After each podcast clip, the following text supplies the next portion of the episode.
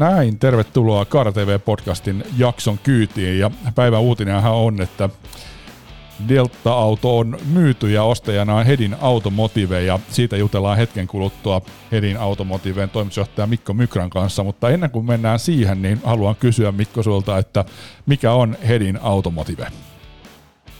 Moi ja kiitos Antti kutsusta tulla juttelemaan. Hedin Automotive on täyden palvelun autokauppa, joka on perustettu tai käytännössä tullut niin kuin Laakkosen jäljille, voisiko sanoa, että ruotsalainen iso autokauppias Hedin Mobility Group osti Laakkosen autoliiketoiminnat viime kesänä ja sen jälkeen syntyi Hedin Automotive Suomeen ja, ja tota, nyt sitten tosissaan seuraava kasvuvaihe meillä on se, että ostetaan tuo Delta-auto ja kasvetaan edelleen ja mennään eteenpäin. Mutta me ollaan autokauppias, joka palvelee suomalaisia asiakkaita autokaupan tarpeissa. No Laakkonen tietysti pitkä, pitkän historia omaava brändi ja nyt sitten Hedin tuli ja, ja tota noin, ot, otti niin sanotusti valokeilan itseensä ja, ja tota, varmaan siellä moni suomalainen on vähän miettinyt, mihin se Laakkonen katosi, niin minkälaista palautetta on tullut ja, ja miten asiakkaat on suhtautunut siihen, että Laakkosta ei enää ole. No se on hyvin kaksijakoinen, että, että niin kuin globaalisti tarkasteltuna Hedinhan on jossain määrin tunnettu brändi jo Euroopassa, että kun me toimitaan 13 Euroopan maassa ja ei ole kysymys enää mitenkään elimeisesti ruotsalaista yrityksestä, vaan kansainvälistä 13 maassa toimivasta yrityksestä, niin sitä kansainvälistä brändiä alkaa jo olemaan ja sitä kautta ihmiset näkee tämän varsin positiivisena ja, ja myös mun mielestä otetaan hyvin vastaan se, että tulee isompia toimijoita ja voi odottaa parempia palveluita ja investointeja palveluihin sitä kautta. Mutta sitten toinen puoli on se, että aika nöyrä meidän täytyy olla sen kanssa, että niin kuin sanoit, niin Laakkonen on ollut vuosikausia tunnetuin suomalainen autokaupan brändi. Ja, ja tota, siitä me on nyt luovuttu ja rakennetaan Hedin Automotive ja aika niin kuin nöyrä, nöyrästi täytyy työtä tehdä eteenpäin sen kanssa, että saadaan Hedin myös sit Suomessa tunnetuksi. Mutta hyvin kaksijakoiset. Jotkut on ottanut vähän silleen ikävästi sen, että miksi tämä Laakkonen tästä nyt häviää, mutta mun mielestä se on varsin loogista, koska kysymys on perheen nimestä ja perhe luopuu autokaupasta, niin totta kai he haluavat oman brändinsä pitää perheellään. Ja sitten toisaalta Anders Hedin, kuten yrityksen aikana osti, niin on varsin loogista, että jatketaan sitten Hedinin brändillä. Ja meidän täytyy nyt vaan omalla toiminnallamme ja jokaisessa asiakaskohtaamisessa sit sitä brändiä myös rakentaa, ja näin me ollaan alettu tekemään. Kyllä joo, ja täytyy sanoa, että aika hyvin on alkanut näkymään sitten eri kanavissa, että olette kyllä satsanneet siihen markkinointiin ja, ja näkyvyyteen, joka on tietysti hyvä asia näin tarinan alussa. Ö, mutta sitten tietysti tämä päivän iso kysymys, minkä takia Hedin ostaa Delta-auton?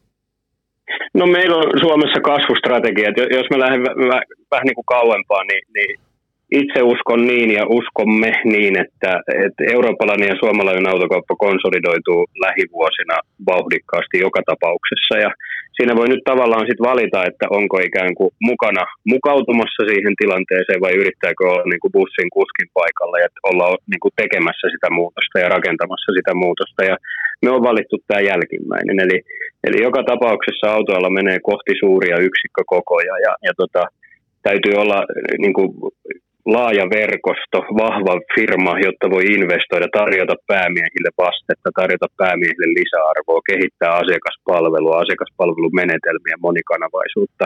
Tämä vaan lisääntyy jatkossa ja tietyllä tapaa se ohjaa näihin suuriin yksikkökokoihin. Ja me ollaan tämmöinen linja valittu ja halutaan kasvaa ja nähdään, että sen kasvun kautta myös sitten meidän yritys menestyy paremmin ja paremmin. Ja voisiko sanoa, että ihan samaa matkaa me pyrimme Suomessa tekemään, mitä Hedin on tehnyt Ruotsissa ja kansainvälisesti. Eli merkittävän kasvun kautta tulee sitten myös merkittävä kannattavuuden parantuminen.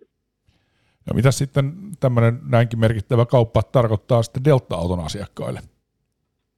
No ei se, ei se tietysti, tässä on ensin otettava esille se, että kauppaa ei ole vielä tehty. Eli seuraavaksi me on nyt saatu tämä julkaistua ja osapuolet on päässyt sopimukseen.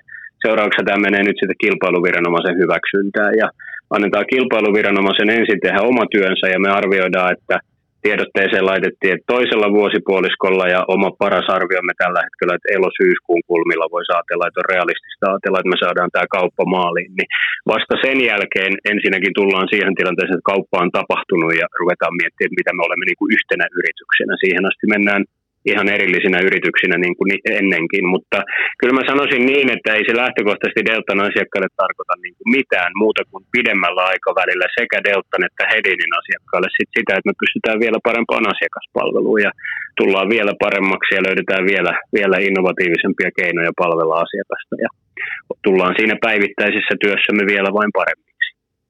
Kuulostaa hyvältä suomalaisen auto, autoasiakkaan kannalta. No jos mennään sitten tähän markkinatilanteeseen, joka tietysti on, on vähän haastava ollut tässä viime aikoina, niin mitä, mitä arvioisit, että millä tuo automarkkina nyt tällä hetkellä näyttää?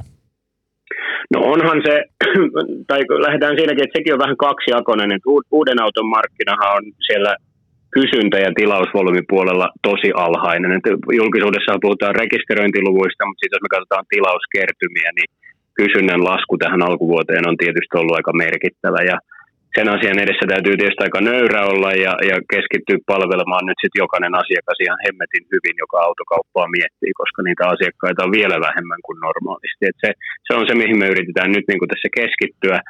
Mä itse uskon, että on täysi mahdollisuus autokaupan, en, en usko mihinkään ihmeparantumiseen, mutta semmoiseen astettaisen parantumiseen sen jälkeen, kun kuluttajat näkee, että – että korkojen nousu on pysähtynyt tai on näkymä siihen, että korot ei enää nouse.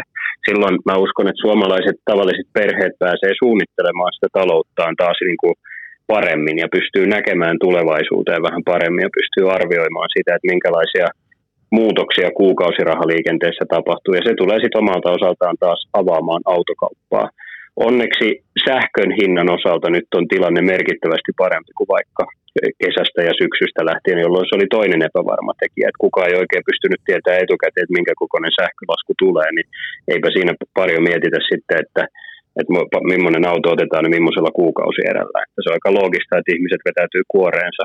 Kun näitä epävarmuustekijöitä saadaan pois, niin on täys mahdollisuus, että se autokauppa tuossa toisella vuosipuoliskolla kyllä piristyy jonkin verran, mutta en mä mihinkään tosi merkittävään muutokseen nyt ihan lyhyellä aikavälillä usko. Että kyllä tässä tämmöisen matalan markkinan aikaa mennään pidemmän aikaa. Ja tiedotteessa mainittiin myös tämä Delta-auton vahva käytettyjen autojen kauppaosaaminen ja, ja käytettyjen autojen kauppa tietysti on myös Hedinillä tärkeässä roolissa, niin miten sä arvioit sitä, että miten tämä käytettyjen markkina nyt tulee kehittymään sitten niin vuoden jälkipuoliskolla? No käytetyn auton markkinahan on Suomessa ollut vuosikaudet aika lailla flätti, että se on vuodesta toiseen semmoinen 5-600 000 autoa sitä luokkaa, kun otetaan niin kuin c C ja b C myynti kumpikin mukaan. Ja en mä usko, että siinä on merkittävää eroa. Toki tämä taloudellinen tilanne näkyy sellaisena, että ihmiset ostaa, tai se auto, au, niin kuin tavara, mikä kiertää, on ehkä keskimääräistä halvempaa. Että aika edullisia autoja tällä hetkellä sit ostetaan, jos ostetaan. Ja ja, ja tota, se on ehkä semmoinen markkinatilanne, johon pitää kuitenkin mukautua. Ei se ihmisten autoilun tarve ja tarve hankkia autoja tai tarve ostaa tai käyttää autoa ei mihinkä häviä. Ja, ja perinteisesti se Suomen autokaupassa sitten niinku helpommin purkautuu sinne käytetyn auton markkinan puolelle. Ja mä en usko tässä kyllä suuria muutoksia. Kyllä se tulee olemaan super tärkeä markkina – itse asiassa jatkossa kaikille autokauppiaille. Semminkin kun autobisnes ja teollisuus on menossa ylipäätään siihen suuntaan, että pieniä ja edullisia malleja merkkien valikoimasta putoaa vaan pois ja keskihinnat nousee, niin se tulee jatkossa olemaan niin kuin, joka tapauksessa se käytetty auto ikään kuin yhä monemmalle tai useammalle ihmiselle se, se varten otettava vaihtoehto. Kyllä se on meille niin kuin tuhannen taalan paikka myös saada niin kuin hyvä, hyvä oma kulma myös siihen markkinaan ja menestyä siinä markkinassa.